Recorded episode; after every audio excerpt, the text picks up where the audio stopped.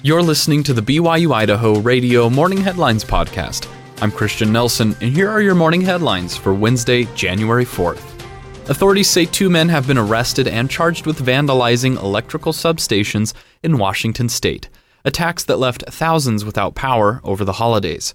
The U.S. Attorney's Office in Seattle said on Tuesday that 32 year old Matthew Greenwood and 40 year old Jeremy Crahan, both of Puyallup, were arrested on Saturday and were due to appear in court on Tuesday. Authorities say Greenwood told investigators that they knocked out the power so that they could burglarize a business.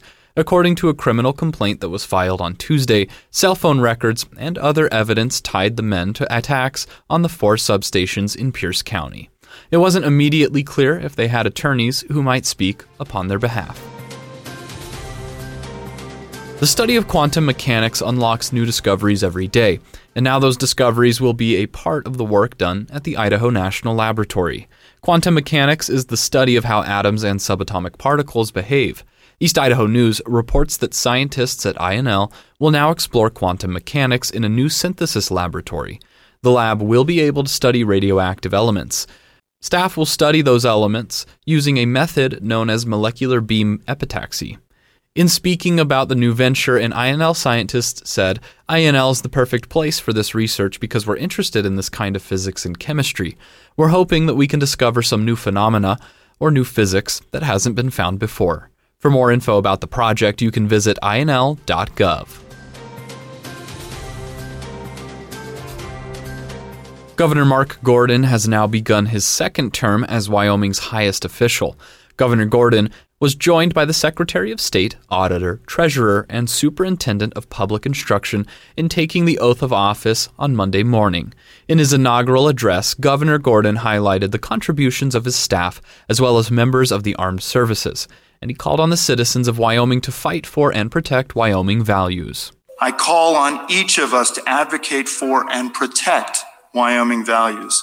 We must always stand up for what makes Wyoming so wonderful our people, exquisite wildlife, open and wild spaces, vibrant energy, abundant agriculture, the pursuit of equality for all, an abiding regard for our liberties, respect for one another, and helping each other in times of need. He also talked about his optimism for the future. I believe that Wyoming's greatest days are ahead of us. And know this the building of our future is in our hands, the tough and resourceful men and women of Wyoming. The governor closed his remarks by invoking God's blessing on the country, the state, and its people. God bless America. God bless Wyoming. Keep her wild and keep her free. Governor Gordon is the 33rd governor of Wyoming and has served since 2019. A teacher wearing a MAGA hat fell under protected speech. The U.S. Court of Appeals for the Ninth District has ruled in favor of a former teacher in Vancouver, Washington, concluding that wearing a hat supporting former President Donald Trump at school was protected speech under the First Amendment. The Columbian reports that science teacher Eric Dodge brought the cap to school twice before the 2019 2020 school year. Dodge said alleged ensuing verbal attacks by employees had amounted to retaliation that violated his First Amendment rights. The December 29th ruling says that some may not like the political messaging being conveyed as par for the course and cannot itself be a basis for finding disruption of a kind that outweighs the speaker's First Amendment rights. Thanks for listening to the morning headlines for Wednesday, January 4th, 2023. I'm Christian Nelson.